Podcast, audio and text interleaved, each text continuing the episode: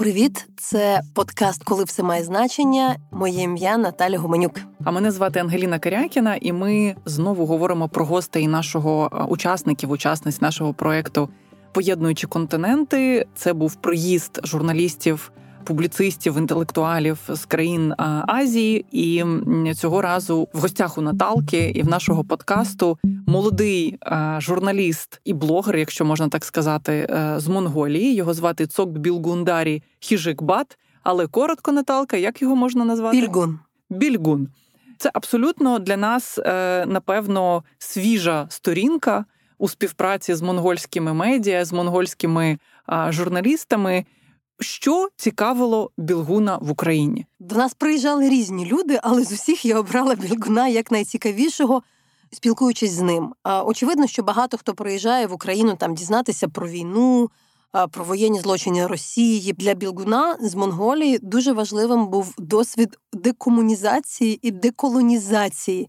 Український, тому що багато хто, до речі, вважав, що Монголія 16-та республіка Радянського Союзу, тобто, по факту, вони були незалежною державою, але е, по суті це була ще одна радянська республіка, да, хоча й е, хоча й трошки інакше вона сприймалася в правовому полі.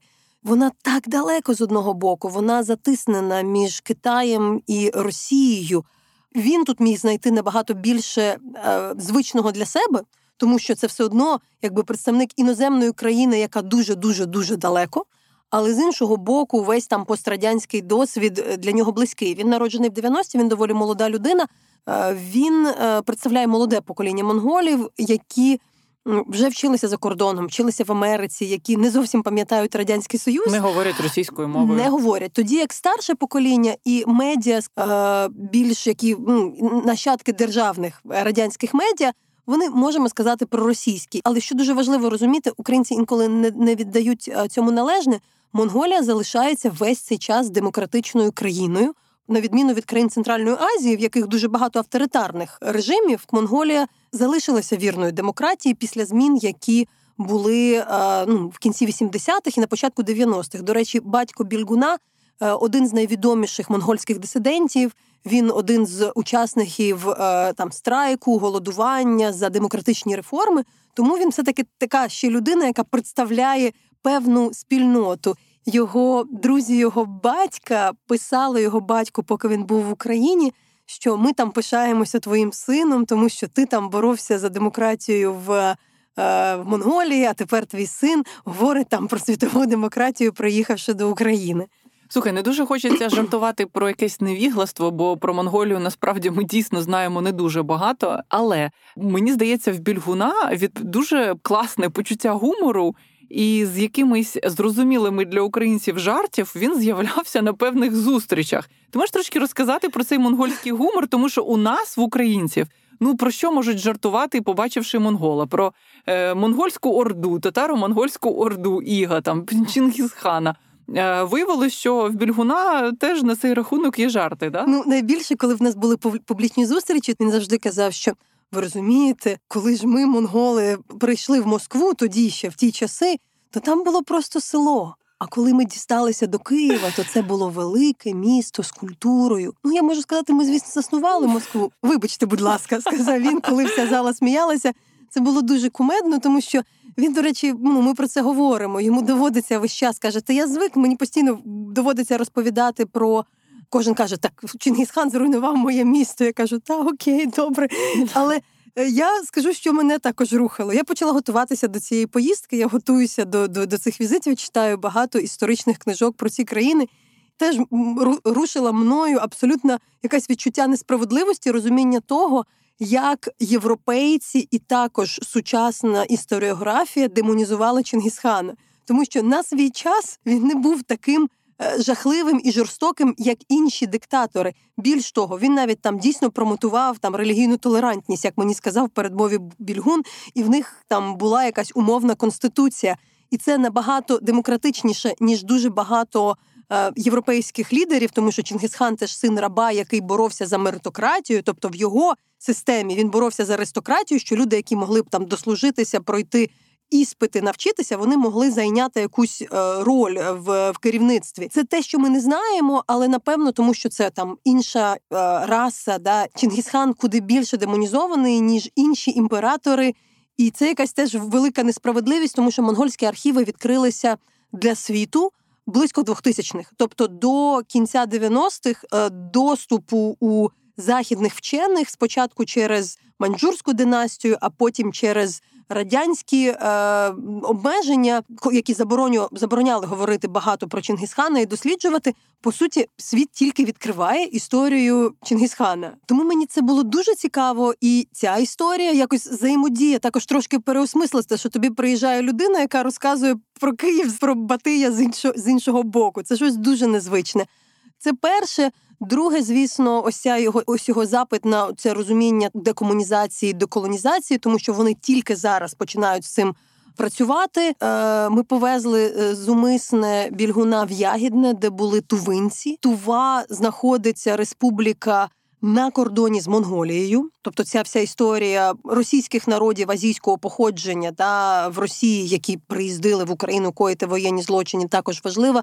Ми також знаємо, що оскільки немає кордон, немає а, візового режиму між Росією і Монголією. Зараз Улан-Батор став одні одним з місцем, куди виїжджали росіяни після а, призову, тому що там в Париж чи в Відень не так просто долетіти. А в Улан-Батор можна, чесно кажучи, з Улан-Уде поїздом дістатися, тому це щось для них нове. Вони мають балансувати між Росією і Китаєм. Але що ще цікаво, ми на кожному кроці зустрічали людей, які мали стосунок до Монголії. Ми тут сиділи на подкасті, і у нашого звукорежисера були родичі, та якісь, які були в Монголії. Вони познайомилися. Ми приходимо на Нібулон, одну з найбільших а, аграрних компаній. Її власник Андрій Ведатурський згадує про те, що він бував в Монголії в дитинстві. Але головне, мало хто пам'ятає, що президент Зеленський щонайменше три роки прожив в Монголії і в першу школу ходив ну, в молодші класи, ходив в Монголії з монгольськими казахськими будь-якими дітьми. Його тато в Монголії. Працював майже 20 років туди-сюди літаючи, викладаючи там. І тому він згадав про цей факт, коли ви привели е, е Більгуна на зустріч з ним? Звісно, Більгун підготував з міста Ерденет, це друге місто е, в Монголії де жила родина Зеленських, воно відоме міддю. Він привіз таку е, чашку, де було викарбувано Слава Україні е, з латинкою з Ерденету. Спеціально для президента ми передали протоколу.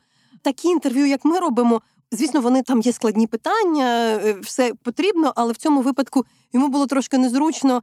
Більгун казав, що я б хотів, звісно, запитати про дитинство ну, ваше в Монголії, але я розумію, що там це не той момент. Тому він запитував до, до речі, дуже цікаве запитання. Поставив про уроки України в гібридній війні. Цікаво було все одно, що звісно, Зеленського це все одно як сказати, ну спогади про дитинство в кожної людини вони ну, звичайно, теплі. Це... І тому це той був випадок, коли він відповів на це питання доволі глибоко, пояснюючи, чому монголи, наприклад, мають бути обережними там з вченими російськими, з російськими кампаніями, з росіянами, які можуть бути інфільтровані в спецслужби. Але в кінці він такий каже: вже як він завжди був інколи переходить на англійську, каже: and, and, and how are the things in Mongolia? Can you tell me how are the things in Mongolia? Е, тому е, в нас є на диво е, цікаві такі співпадіння. співпадіння. Тому в цьому випадку мені здається, Монголія не скажімо, не випадкова країна в нашій історії, в нашому проекті, і Більгун точно дуже не випадковий гість, який дуже дотичний до України, але бачиш в дуже неочікувані способи. Я маю дещо одну річ додати. Мені здається важливо, що оскільки він ще активний в соцмережах, здається, він найбільше, так би мовити, грубо сказати, відгріб від всіляких тролей за свій візит в Україну. Він І цього ось, не очікував. Він цього не очікував, тому що до нас приїздили, наприклад, коли там мексиканська відома журналістка теж отримала всілякий там хейт. А де зустріч з Путіним, якщо ви зустрілися з Зеленським? А чому ви не поїдете в Росію? А ви там нацисти і все таке? Ну, в нас були такі кампанії проти журналістки з Уганди, проти журналістки з Кенії, але вони якби звикли жити в такому трошки токсичному середовищі, де їх е, часто атакують. Більгун лідер громадської думки, такого прогресивного медіа, яке всі люблять. І тут да дійсно була певна кампанія, бо йому писали основне, що ти провокуєш. Ну тобто, ми тут між Росією і Китаєм, а ти провокуєш тим, що ти там сказав, що ти підтримуєш український народ. Це це дуже схожі ці кампанії проти людей, які до нас приїжджають. Видно, там якби тролі не дрімлять. Ти знаєш, він абсолютно мені здається щиро е, із щирим подивом сказав: слухайте, мені тут пред'явили в коментарях, що я нібито представляю весь. Монгольський народ у своїй фразі, тим, що народ ну, монголи підтримують Україну. Але він каже: Але ж я монгол, і я підтримую Україну. Чому я не мав права це сказати? Отже, давайте слухати інтерв'ю Наталки з монгольським молодим журналістом Білгуном.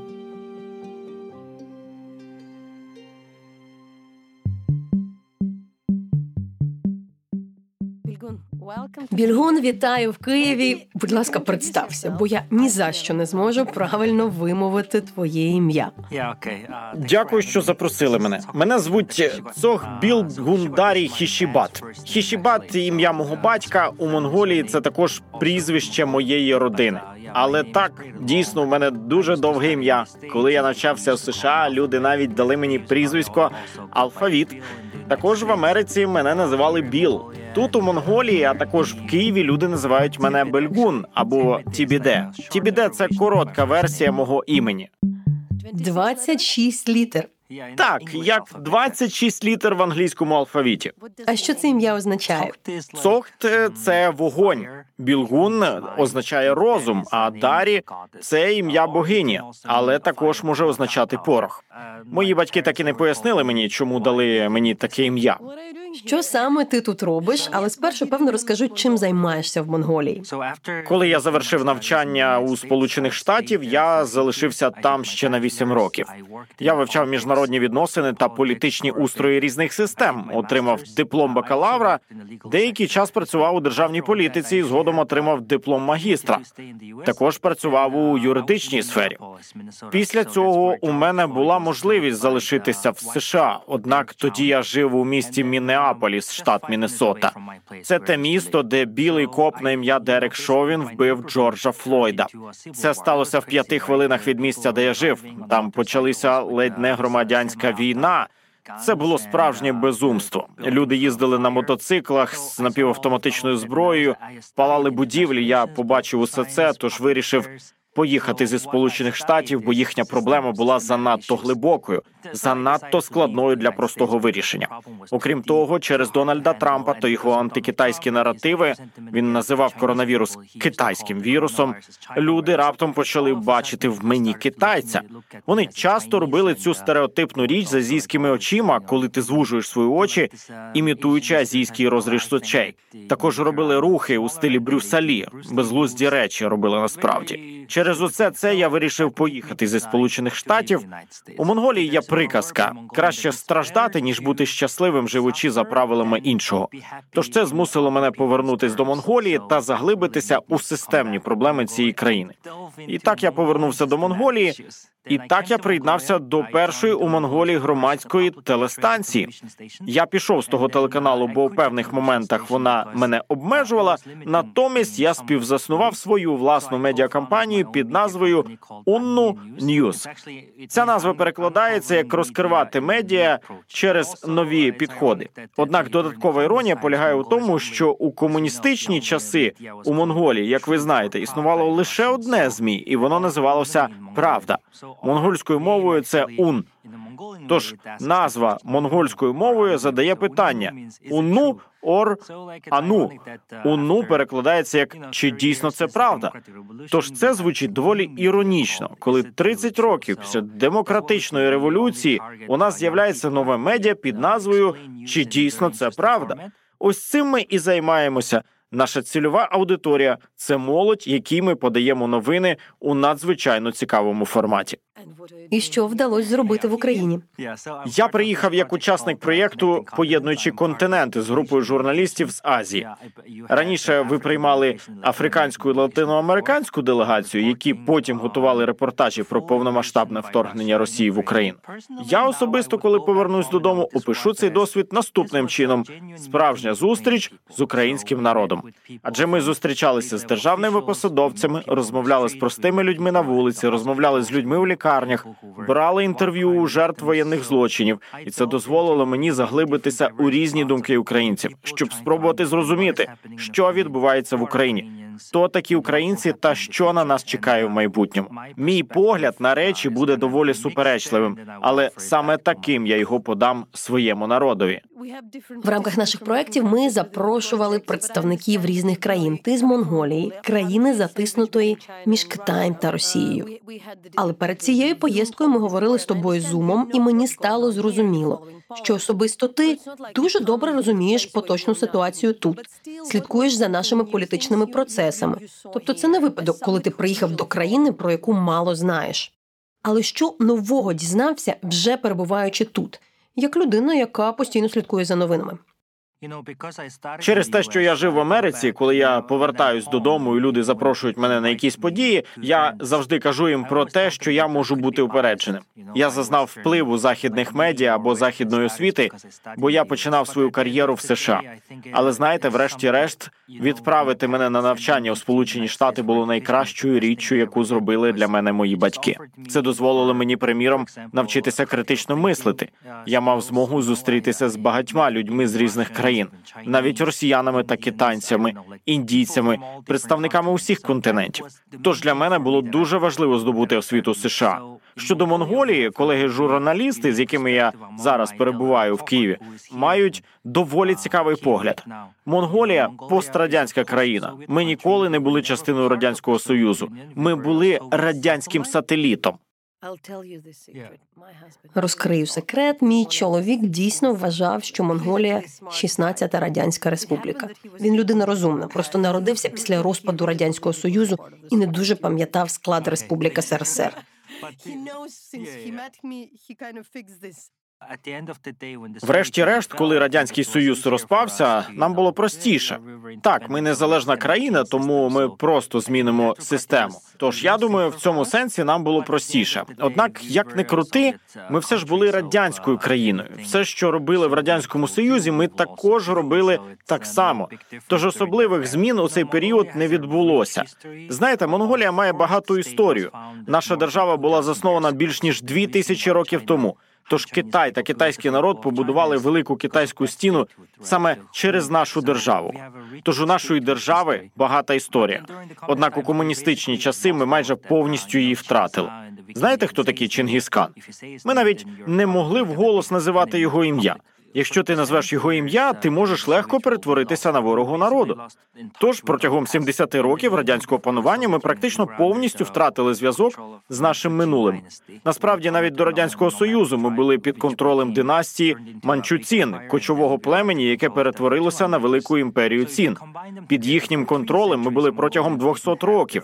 Якщо поєднати ці два періоди, протягом 300 років монголи були позбавлені права на автономію, права вирішувати свою долю. Після трьох століть ми нарешті стали демократичною країною, і тепер ми намагаємося зрозуміти, хто ми, що ми, які у нас плани на майбутнє. Що ми готові запропонувати світові? Також варто пам'ятати про нашу вкрай непросту геополітичну ситуацію. Коли я приїхав до України, я побачив дуже багато спільного між нашими країнами. В українців теж багата історія. У них є унікальний погляд на життя, відповідно до якого в Україні можливо все, як розповідали мені багато українців. І саме в цьому аспекті, на мою думку, ми дуже схожі з Україною, особливо в питанні демократії. В один день ти переможець, у інший зазнаєш поразки. Гадаю, що це головний посил українців, який вони хотіли б до мене донести. Те ж саме я бачу у Монголії. Однак, на мою думку, у пошуку відповіді на питання, хто ми, Україна значно попереду нас. До того ж, як східноєвропейська країна географічно ви розташовані ближче до західноєвропейських країн, тому ви маєте в перевагу у близькості до західного світу. Це дуже добре. Тож це ставить нас в унікальну позицію, коли ви попереду нас в питаннях декомунізації, деколонізації. А це якраз ті теми, які я хотів би дослідити. Найбільш унікальна річ, яку я помітив на даний момент, це те наскільки багато спільних рис є у наших народів. Це та тема, яку я хотів би краще дослідити.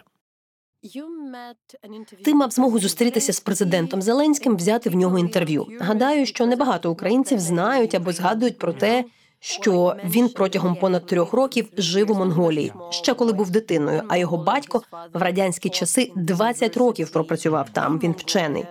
Я була на цьому інтерв'ю, але розкажи, будь ласка, нашим слухачам про що була ця розмова, якою вона була. Коли Зеленський став президентом України, люди у Монголії почали активно обговорювати той факт, що він раніше жив у Монголії. Після початку повномасштабного вторгнення ця історія про пана Зеленського дуже наблизила його до них.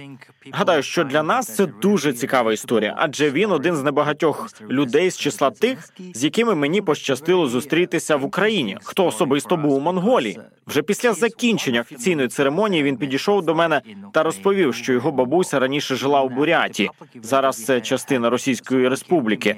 Окрім того, він розповів, що має дуже гарні дитячі спогади про Монголію. Найбільш яскравими спогадами про Монголію президент Зеленський назвав свої спогади про час, коли він зі своїми батьками жив у місті Ерденет. Далі він додав, що його батьки є справжніми експертами з Монголії. Дуже приємно було дізнатися, що хтось, хто б'ється на передовій вільного світу, це людина, яка близька до Монголії, та яка у певному сенсі здатна дійсно зрозуміти, хто ми є. Саме в цьому полягає його особливість для мене. У вашої групи редакторів з Азії різні, дуже різні інтереси. Наприклад, коли ми запросили сюди вашу колегу з південної Кореї, ми запропонували поїхати їй до Миколаєва, де вона зустрілася з головою Миколаївської ОДА Віталієм Кімом, який має корейське коріння. Інших журналістів цікавила ситуація з портами і зерном. Але я дуже хотіла, щоб ти потрапив в Ягідне. Це село на превеликий жаль відоме трагічною історією, коли в березні 22-го року усіх його жителів тримали у підвалі школи. Цю історію ми досліджували в рамках нашого проекту з документування воєнних злочинів The Reckoning Project. Окрім російських солдат, в Ягідному були розквартировані тувинці, етнічна меншина з Росії, республіка, яка межує з Монголією. Я розумію, що вони не монголи, вони тувинці, вони громадяни Росії. Е, Також в Ягідному були буряти, теж з регіону Російської Федерації, що межує з Монголією. Ти з іншої країни, з іншою історією, не маєш нічого спільного з ними. Але все одно це етнічно споріднені групи. Які твої емоції? Як було тобі бути там і говорити з людьми? Бо коли я телефонувала очільнику громади в Ягідному, то сказала: до вас приїде журналіст з Монголії, країни, що межує з республікою Тува. А він відповів: це буде дуже цікаво. Що ти думаєш про те, що азійські меншини в Росії, на жаль, відповідальні за чимало воєнних злочинів проти України? Я змушена використати це слово на жаль, але нам бачити тут на Київщині, Чернігівщині солдатів з азійської зовнішності, деякі з яких навіть толком не розмовляли російською, було чимось екзотичним. Вибач, якщо використала це слово. Коли я приїхав до Ягідного, розмовляв з місцевими жителями та слухав їх історію, я вже знав, чого очікувати. Я прочитав багато статей проєкту Розплата свідчить Україна. Подивився багато відео. Я був добре підготований. Однак, мабуть, найцікавішим було можливо це неправильне слово, але я особисто відчував велику печаль. Мені було жаль не лише українців, але й ті етнічні меншини. Так, я знаю, вони скоїли злочини, багато багато воєнних злочинів, і це неприйнятно. Однак у той же час я співчуваю і іншим людям з Туви, Бурятії, з далекосхідних республік. Перед моїм приїздом сюди я ретельно готувався та вивчав матеріали.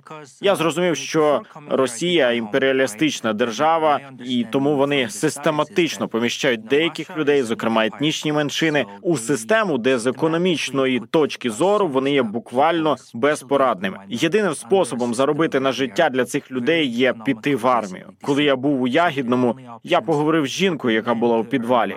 Вона розповіла, що на самому початку їх затримання деякі тувинські солдати розмовляли з ними. Ці тувинські солдати напряму їм сказали: ми тут, аби заробити гроші, і вони отримують якісь мізерні 500 доларів, які вони вважали великими грошима.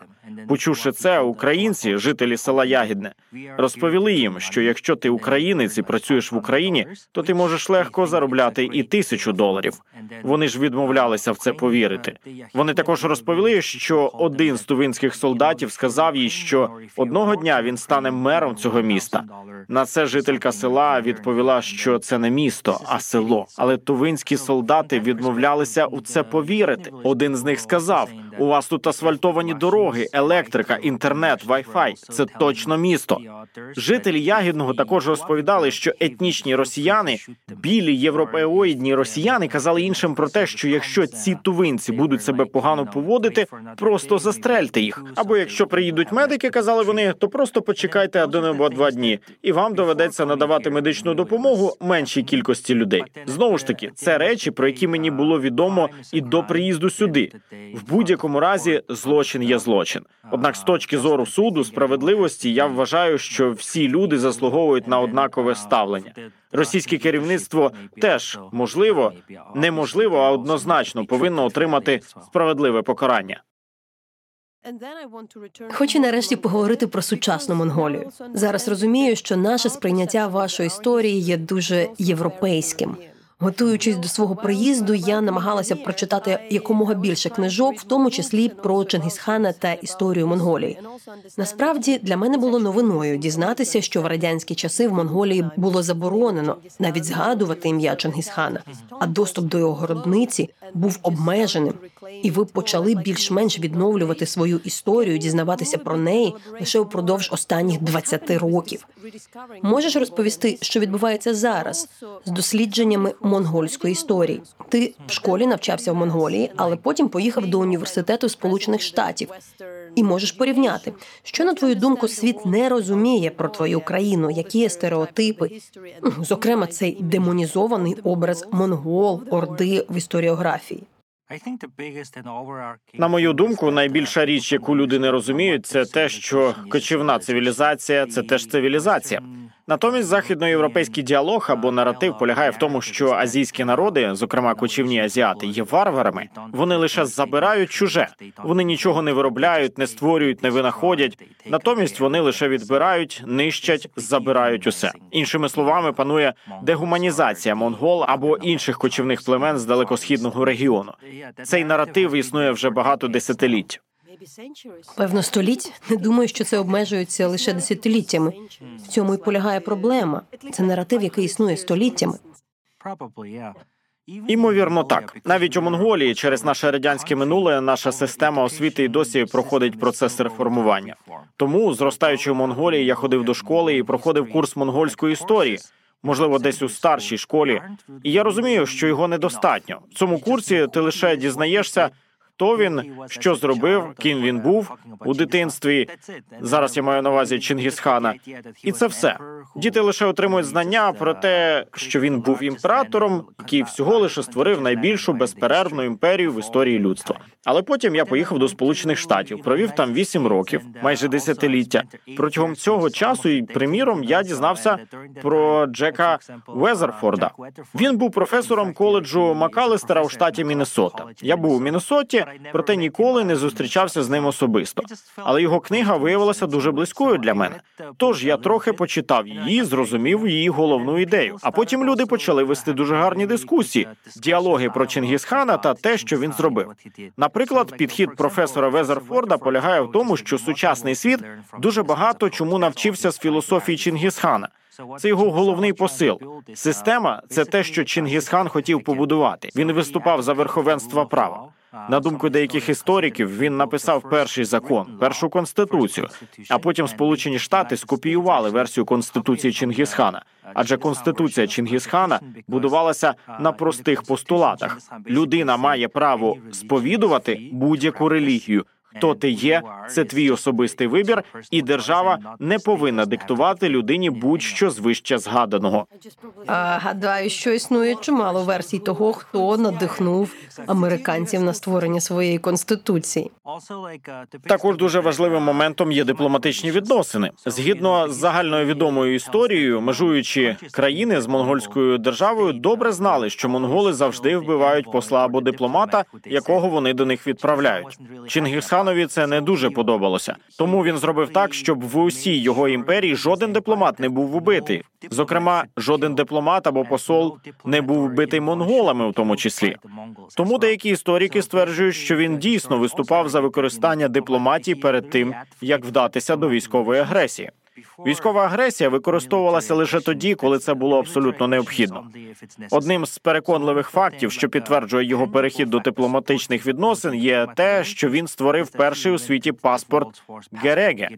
Він зараз зберігається у штаб-квартирі ООН у Нью-Йорку як символ цього. Це щось схоже на паспорт. Це табличка, яку ти носиш із собою. Якщо у тебе є гереге, це означає, що ти дипломат. Ти прийшов лише вести переговори. Таких людей заборонено вбивати. Якщо вб'єш дипломата хана, на тебе очікує покарання. Тож саме так вони гарантували повагу до дипломатії, яка захищала особу, що мали при собі гереге. Ще одна річ полягала в тому, що це були кочівники. Тож навколо було багато земель без людей, тому треба було знайти спосіб обмінюватися інформацією між собою дуже швидко. Він також створив річ під назвою Уштур. Зовсім нещодавно я читав книжку про історію американської поштової служби. У ній згадується, що при створенні своєї служби вони надихалися монгольською історією, поштовою системою, яку вони створили у часи імперії. Тож вони побудували цю величезну систему, яка гарантувала передачу інформації з одного місця у інше у найкоротший відрізок часу. Іншими словами, він виступав за вільну торгівлю та вільний обмін інформацією. Щоб зробити усе це можливим, він пропагував верховенство права та дипломатію. І це те, що ми лише зараз починаємо розуміти. Ми говорили про згадки про Чингисхана в радянські часи. А що відбувалося в 90-х? І як Монголія зараз намагається відновити свою історію? Речі, які я щойно згадував, є частиною діалогу, який ми зараз намагаємося відновити. Ким був Чингісхан, ким була монгольська імперія.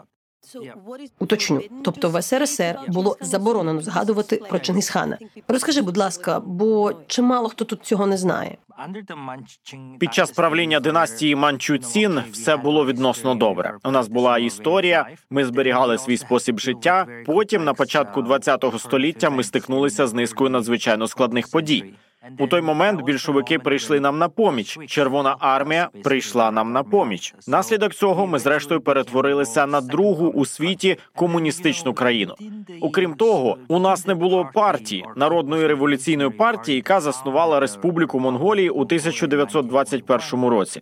Були й інші точки зору. Були капіталісти, були комуністи. Капіталісти були швидко вбиті прибрані від влади. Вони усі просто зникли. І тоді держава та релігія стали розділені.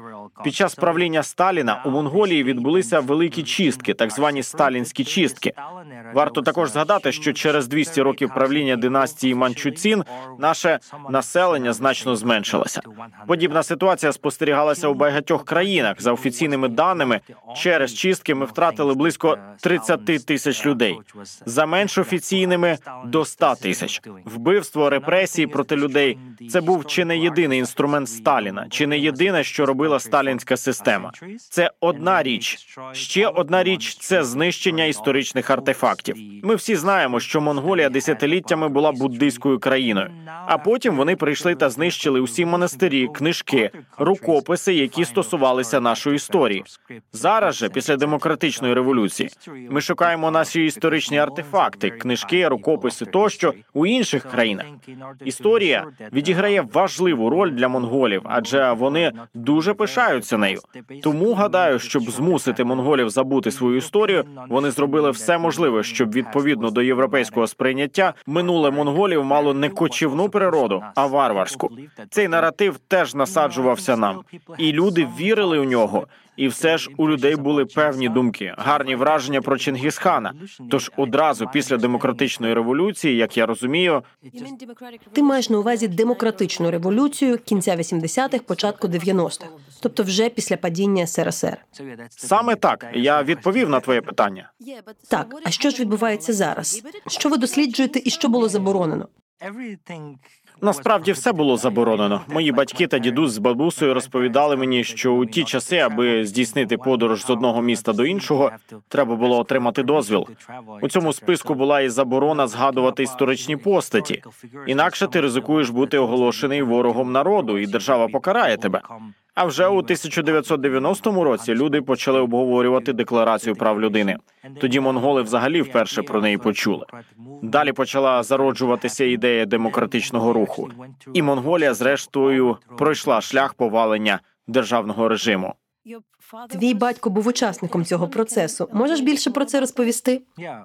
Мій батько був одним з перших, хто розпочав голодування проти державної системи, адже вона відмовлялася підтримувати зміни. Процес розпочався у 1989 році. І далі ми вважали, що революція увінчалася перемогою у 1990 році. Тож у 1980 році мій батько вийшов на центральну площу та розпочав свою голодовку. Врешті-решт, режим погодився поступитися. Хоча існують певні факти, які вказують на те, що вони планували використати військову силу проти протестувальників. Однак, зрештою, їм вдалося досягти мирного вирішення питання у залі урядового палацу. На якому етапі зараз перебуває Монголія, якщо говорити про стан демократії? Як би ти оцінив пострадянську державу? Вона вже не авторитарна, демократична, але стикається з певними складнощами та труднощами на додачу до географічного розташування між Китаєм та Росією. Тож прошу розповісти більше про сучасну монгольську політику. Мій батько та ті, хто протестував проти режиму у 1990-х, є частиною демократичного руху. Я також вважаю, що ми, наступне покоління, також є частиною цього руху. Різниця полягає в тому, що вони здійснили демократичну революцію, а ми повинні здійснити, так би мовити, еволюцію демократії. Вони впроваджували політичні та систематичні зміни, але у нас залишається стільки нематеріальних, проте водночас. Нам потрібно досягти зміни світогляду серед молоді та старшого покоління. Якщо коротко, ось що відбувається зараз. На практиці це призвело до того, що у 1992-му, одразу після революції, ми провели свої перші вибори, перші демократичні вибори з кандидатами від багатьох партій. Однак тоді ми знову проголосували за комуністів, і незважаючи на те, що тепер вони стали соціал-демократами, вони й досі мають багаж у 70 років історії комунізму та соціалізму. Пізніше, у 1996 році, вперше в історії перемогу на виборах здобула опозиція. А далі все перетворилося на боротьбу між двома головними партіями. А як би ти описав позицію Монголії в питанні війни Росії проти України? Монголія розташована між Росією та Китаєм. Це доволі складна геополітична ситуація. Ми маємо енергетичну залежність від Росії. Ми закуповуємо у них газ, дизель, паливо. Натомість ми експортуємо усі природні ресурси до Китаю.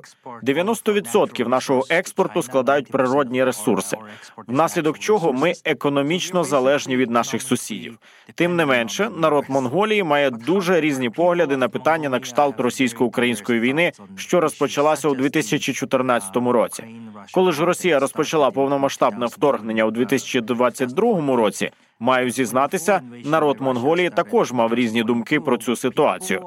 Жителі Монголії, особливо старше покоління, і досі ностальгує за радянським союзом. Також ми надзвичайно сильно романтизуємо наші стосунки з Росією. Ми й досі називаємо Росію нашим старшим братом. Тобто у цьому питанні панує неймовірна романтизація. Зараз всередині країни особливо немає обговорень цієї теми, простору для громадського або державного інтересу до цього питання. З іншого боку, молоде покоління є доволі західно спрямованим. В той же час вони зазнають впливу багатьох різних ідеологій. Молодь та громадськість здебільшого виступають за мир, і ми хочемо, щоб ця війна закінчилася якомога швидше. Незважаючи на це, через складну геополітичну ситуацію, наш уряд, наприклад, утримується від публічного засудження Росії.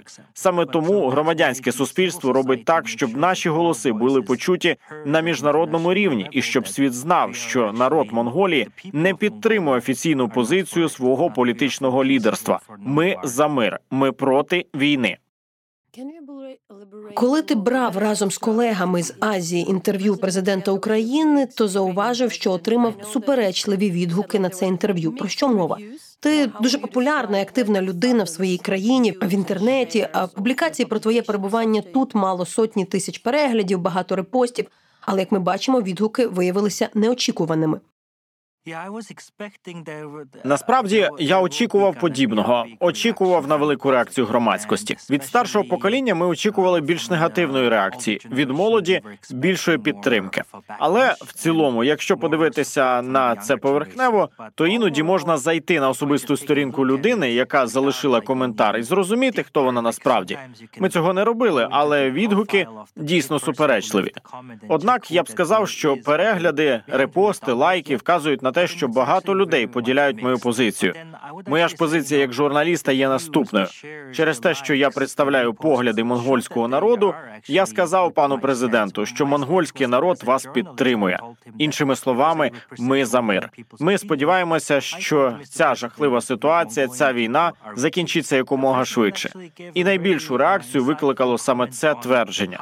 При цьому президент дав мені вкрай дієву пораду про те, як захистити свій суверенітет, незалежність від супердержав на кшталт Росії. Люди ж не часто згадують цей момент, особливо коли їм потрібно висловити свою думку. Ці наративи дуже схожі між собою. Якщо спрощувати, люди кажуть про те, що я, як журналіст, не маю права таких привілеїв або такої влади висловлювати погляди усього монгольського народу. Це вже третя група журналістів з різних континентів, яку ми запрошували до України.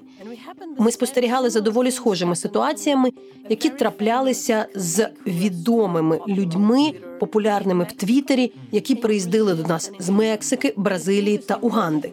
Цікаво, що вони ставалися саме з тими журналістами, які були, так би мовити, онлайн-інфлюенсерами, виділялися на тлі інших. В них велика аудиторія відданих фоловерів, велика кількість прихильників, але є досвід взаємодії з тролями і ботами. І їм онлайн постійно ставили мало не ідентичні питання. О, ви брали інтерв'ю в президента Зеленського. А чому ж не взяли інтерв'ю в президента Путіна? Те саме, до речі, було з Десянвар. Те саме було з Десянвар, знаменитістю в Індонезії. Я не прихильниця вбачати всьому теорії змов, проте з нею було щось дуже подібне. Їй закидали схожі речі. Ти відвідала Україну. А як щодо подорожі до Росії, чому зустрічаєшся з президентом України, але не висвітлюєш позицію нашого президента, нашого уряду? То там ти насправді просто журналіст, просто зробив свою роботу, поставив питання президенту. Так, я легко можу уявити собі подібну ситуацію. Варто згадати, що люди, які поділяють мою позицію, є відомими особами в Монголії. Саме тому я вважаю, що мої погляди та мій коментар повністю відображають позицію народу Монголії. Навіть після цієї війни Монголія не має візового режиму з Росією, і вона має дуже довгий кордон з РФ. Потяг з Улан-Удэ, з Бурятії до столиці Монголії курсує щоночі. Після початку примусової мобілізації в Росії навіть я знаю, що чимало росіян вирішили в Монголію. У мене був колега-журналіст, який писав: О, ви всі їдете кудись до Європи, але туди немає квитків. Приїжджайте до Улан-Батора. Тут більше місця, простору. І якщо важко знайти квитки до Белграда, то існують інші шляхи. Як щодо того, щоб залишитись в Монголії? Я була дещо здивована, але так ми зрозуміли, що багато росіян тікали до Монголії. Як там в них справи і до кого вони їдуть? У 2022 році, якщо я не помиляюсь, з Путіним проводилася велика мобілізація. Через це на нашому кордоні відбувався масовий виїзд людей. Ми, як медіакомпанія, робили про це репортажі. Ми спілкувалися з представниками прикордонної служби в Монголії, і вони казали, що у них була велика черга людей, які прибували не лише потягами, але й автомобілями. Кордон був переповнений автомобілями з людьми. Зазвичай на обробку одного автомобіля витрачається близько двох годин, але потім прикордонники сказали, що тепер витрачають на кожен автомобіль 20 хвилин. Я й гадки не мав наскільки велика була ця кількість. Тоді вони не ділилися цією інформацією з нами. Але як житель Улан-Батора, я дійсно бачив багато росіян, які просто гуляли вулицями. Я можу з впевненістю сказати, що вони розмовляли російською, і навіть якщо деякі з них білі етнічні росіяни, або як ми говоримо в Монголії, кавказькі росіяни. Я думаю, Іноді це означає щось інше в цій частині регіону. Ми також бачили і бурят, які також розмовляли російською. Цьогоріч ми отримали дані від міністерства туризму. Виявляється, що саме з Росії приїхало найбільше людей до Монголії. Тож, можливо, статистика це також враховує. Однак я вважаю, що Монголія в основному використовується більшістю з них як транзитна країна. Проте в Улан-Баторі ми також маємо бурятський центр. Бурятський центр це центр, створений бурятами для бурят, щоб вони вивчали монгольську мову, навчалися, як жити в Улан-Баторі і асимілювалися у місцеву культуру. Ти приїхав в Україну з конкретним запитом щодо декомунізації. Я більше питаю про висновки, які ти зробив, аніж про те, що розповідали різні українці, бо ти відвідував тут музеї чи в історії. Що зацікавило в Україні?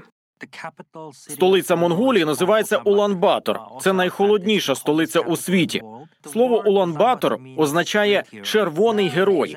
Воно відображає ідею червоної армії або щось подібне. А як місто називалося раніше?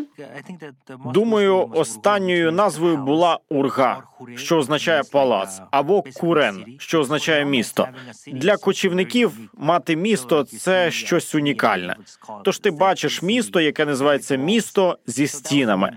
Це була стара назва, але багато провінцій, сіл, міст названі іменами радянських лідерів, не російськими або не монгольськими іменами, а іменами монгольських радянських лідерів. Однак навіть у Монголії, у місті Улан-Батор, є великий район під назвою Жуков, наприклад, названий на честь генерала радянського союзу. І саме там знаходиться міністерство оборони. Цікаво спостерігати, як назви середовища можуть змінювати ваш кут зору та розповідати вам історію, навіть коли ми самі цього не усвідомлюємо.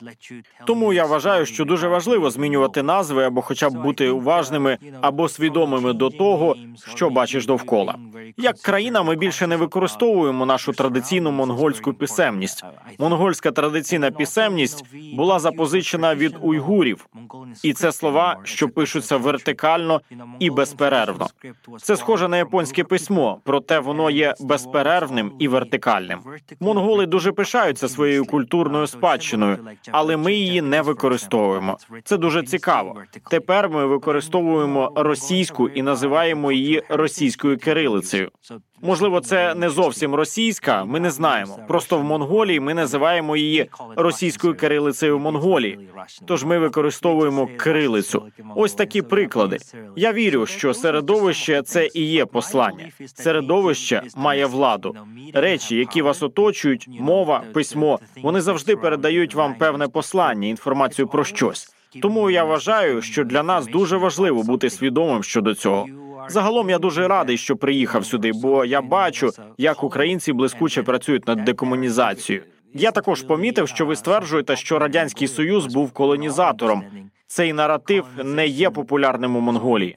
У нашому розумінні колонізація проводилася лише заходом, США чи Великою Британією. Це свіжий погляд на речі. Але географічно для вас Росія це захід, це західна колоніалізація. Для нас можливо ні. А для вас це захід. Це через те, що Росія євразійська країна, і ми межуємо з Росією на азійському континенті. Але чомусь ми завжди розрізняємо, що є захід, а є Росія. Так, формально це західні колонізатори. Тож для вас ця концепція може нести класичне значення. Як обговорюєте колонізацію? Чи це для вас щось нове?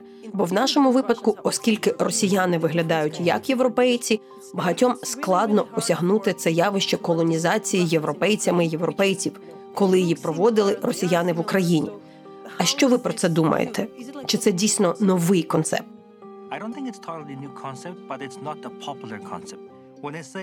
Я не вважаю, що це зовсім нова концепція. Вона просто не є поширеною.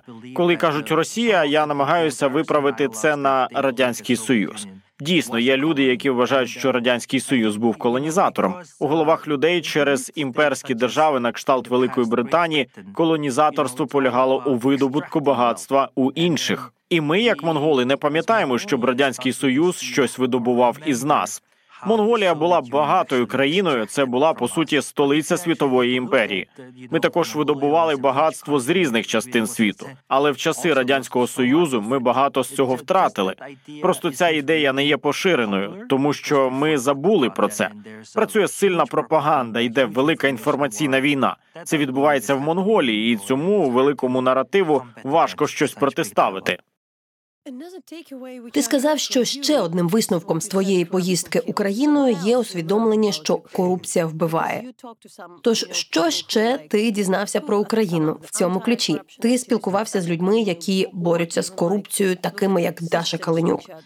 Дивився на різні механізми, які намагаються зробити українську державу більш прозорою. Я говорю про систему. Я говорю про систему тендерів прозоро, дію. Для тебе це мало би бути цікавим. Ми ще не встигли про це поговорити. Що в Україні найбільша справжня зміна сталася упродовж останніх десяти років, і це була боротьба з корупцією.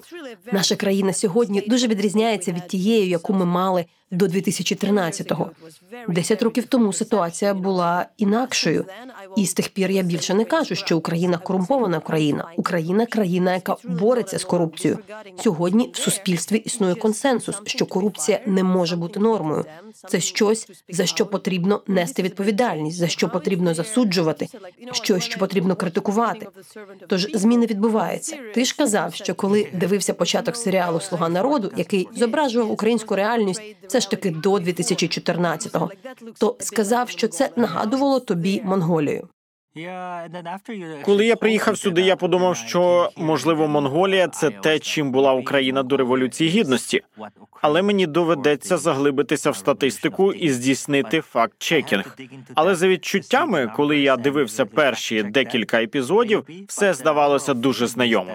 Коли ми в Монголії говоримо про корупцію, ми не дуже розуміємо, що таке корупція, оскільки це частина нашої культури давати хабарі, коли нам потрібно отримати якусь послугу. Наприклад, ви йдете до лікарні, і вам потрібне найкраще обслуговування. Ви йдете, розмовляєте з найкращим лікарем і даєте трохи грошей, щоб отримати найкращу послугу в державній лікарні. Це частина культури.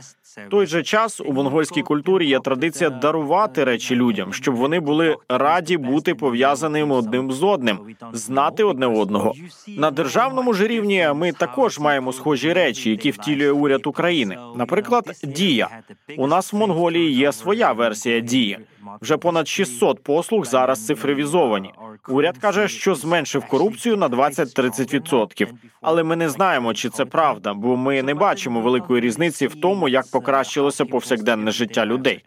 Цього року в Монголії був найбільший товарообіг в історії. Наша валюта зміцніла у порівнянні, наприклад, з періодом пандемії. Але ми не дуже бачимо, як змінюється повсякденне життя людей. Так, корупція вбиває. Це те, чому я навчився від українців, бо я бачу, як українська демократія дійсно відображає настрій українського народу. Ти запитував президента Зеленського про загрози, які може нести Росія в гібридній війні, тобто не лише пропаганду, а присутність в економіці, системі безпеки держави. Нещодавно я мала можливість поспілкуватися з афганською дипломаткою, яка була змушена покинути країну після приходу до влади Талібан. Спершу мені було важко пояснити, як саме можна порівнювати Україну з Афганістаном. Потім доволі чітко усвідомила одну річ: якби після 2014 року, якби після анексії Криму Україна не почала справжні реформи, і ми б зберегли пострадянську армію без радикальних змін, то ймовірно наші збройні сили залишалися б корумпованими.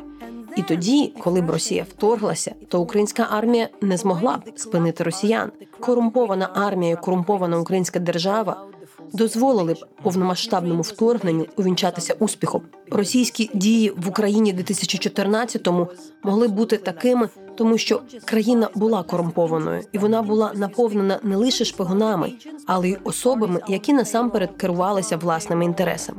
Коли я говорю про інтереси, йдеться не просто про агентуру, а про партії, особистості, які фінансуються з Росії. І до речі, йдеться не лише про тих, хто є прямими маріонетками Москви, просто тому, що вони є корумпованими, вони зацікавлені в збереженні системи, яку Росія прикривала.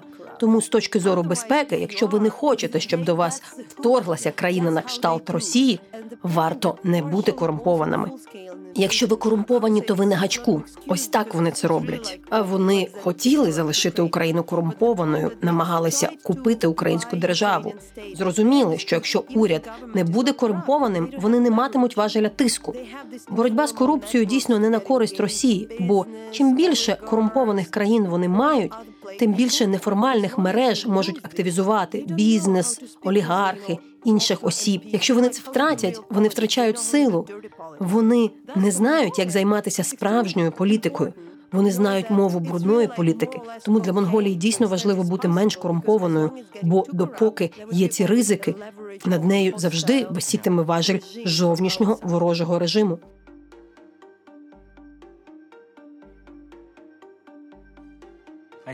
Цілком погоджуюся. Російська держава має схильність грати на наших слабкостях. Київ. Якщо говорити про історію Києва і згадувати монголів, то тут всі скажуть: о, хан Батий зруйнував Київ. Що ви про це знаєте? Що вам розповідали тут?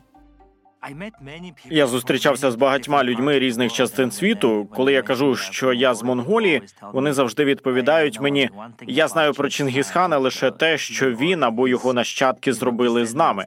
Я звик до таких висловлювань, тож я трохи заглибився в дослідження цього питання. Онук Чингісхана Беркехан, який фактично заснував Золоту Орду, дістався на захід аж до Польщі і Угорщини. На шляху туди ми вторглися до Москви в 1238 році. Коли ми вперше прийшли до Москви, це було дуже маленьке село, яке навіть не було задокументовано як місце, яке перебувало під нашим контролем, оскільки воно було занадто незначним. Потім, у 1240 році, ми пішли на Київ. В Києві ми побачили найважливіше місто східної Європи. Це був культурний і політичний центр Європи. Потім росіяни, московити, почали звертатися до нас, пропонуючи нам наступну послугу. Давайте ми займемося державним режимом. Тут ми попіклуємося про те, щоб люди платили податки, щоб система працювала. Тоді там не було нашого населення. Ми там не жили. Ми просто розширювали нашу систему. Ось як була заснована Москва. Таким є моє бачення. Саме це я і сказав під час нашої події. Вибачте, що ми, монголи, створили Москву. Всі посміялися над моїм жартом. Це те, що я дізнався, трохи занурившись в історію. Тобі відомо, що з певного моменту українці почали називати російську армію ордою. Ні, але я розумію, чому. Вибач за це ми не хотіли нікого образити. Я додала, що у нас таки відбуваються цікаві процеси, оскільки в нас існує корінне населення кримські татари. Але в історіографії України вони розглядалися як завойовники, вороги, оскільки українці це переважно християни, православні, меншою мірою католики. Тож в середньовіччі і трохи згодом боротьба відбувалася між православними, на яких з півдня наступали завойовники, аби підкорити християн. Українці сьогодні дуже підтримують кримських татар, які мають жахливу історію пов'язану зі злочинами радянського союзу проти них, геноцидом і депортацією. Але загалом в українських підручниках, в мові. В українській культурі слово татари не мало позитивного значення, якщо дивитися на казки, дитячі книги. Але зараз Україна почала підтримувати свої меншини, особливо корінне населення, які мають дуже сильну антиросійську позицію. Але питання в наступному: чи будемо ми змінювати наші підручники з історії, шкільні посібники, щоб на відміну від мене, людина, яка вчилася наприкінці 80-х та початку 90-х, вони не дивилися на своїх співгромадян як чужинців. Коли я в дитинстві читала книжки про історію Києва, там були всі ці розмови про Хазар, племена, які нападали. Вони були ворогами. Десь напередодні повномасштабного вторгнення мене попросили написати книжку для дітей про Крим. Тоді я почала досліджувати саме історію Криму і кримських татар, і потрапила до сторінок, які розповідали про Хазар і це плем'я. В моєму стереотипному українському сприйнятті вони були ще одним племенем, яке нищило Київ. Але насправді це також мої пращури. Вони жили на цій землі. І тому мені було цікаве це ототожнення моє себе з хазарами і половцями. Тож я думаю, що розуміння терміну орда також в майбутньому може змінитися. Слово татари також має негативне значення і для монгол, оскільки це було татарське плем'я зі степів Монголії, яке вбило батька Чингісхана. Отже, зростаючи, я чув слово татари. Воно насправді звучало страшніше ніж слово монголи звучить для нас. Очевидно, ми не боїмося самих себе, але татари це погані люди, а монголи гарні. В дитинстві в мене було таке усвідомлення себе як монгола. Для нас це було одне й те саме татаро-монголи. Але у Монголії перед приходом Чингісхана було багато різних племен. Е, Ми зустрічалися з деякими українськими політиками, і ти ділився деякими речами щодо децентралізації монгольської армії. Я була цим дуже здивована. Можеш розповісти трошки більше, що мав на увазі? Коли ми приїхали в Україну, я намагався зрозуміти, що ви робите, щоб стати членом ЄС. Приміром, децентралізація була основною річчю, яку ваша влада втілювала. Саме такий висновок я зробив. Я намагався порівняти поточні зусилля уряду Монголії щодо децентралізації, але окрім цифровізації уряду або державних послуг, я таких прикладів більше не знайшов. Уся влада в Монголії знаходиться в руках держави. Але український народ це децентралізована нація. Ось який висновок я зробив. В українців є різні ідеї та думки, тому вам потрібен підхід знизу вгору, щоб бути більш стійкими. Історія Монголії показує, що під час першої держави Хунну у нас була система під назвою Арафт. Це означає група з десяти, оскільки число 10 – це арв монгольською. В Арафт був один власний кухар, який готував, та три або чотири лучника. Потім три або чотири майстра рукопашного бою і один лідер. Основна ідея полягає в тому, що ви б'єтеся разом, вмираєте разом, відступаєте разом, робите все разом, а не чекаєте команди зверху. Тому вам доводиться приймати швидкі рішення, оскільки інформація зверху до вас все одно надходить повільно. Вони довіряють системі Арафт, а потім один Арафт перетворюється на сотню, сотня на тисячу, а тисяча на десять тисяч, і це вже межа. Я подумав, можливо, якщо я повернусь додому і поясню, що таке децентралізація, або можливо, як українська армія воює, то вони зрозуміють, що це дуже схоже на систему, яку ми вже маємо, яка є звична для нас і яку ми добре розуміємо. Я дійсно вважаю, що нам є ще багато чому вчитися. Хотіла б більше мати часу, щоб дізнатися про Монголію, але насамперед розуміючи, в якій ситуації ви перебуваєте, де знаходитеся, хочу сказати: ми дійсно цінуємо і розуміємо, наскільки важко вам відстоювати свою демократичну позицію. Дякую за ці зусилля. Коли я вперше зробив допис про те, що я їду в Україну, я сказав людям у своїх соцмережах, що ця подорож не про мене чи про моє медіа. Це Монголія їздить туди, оскільки це має велике значення для міжнародної спільноти на міжнародному рівні. Тож дякую за те, що прийняли нас. Дякую тобі.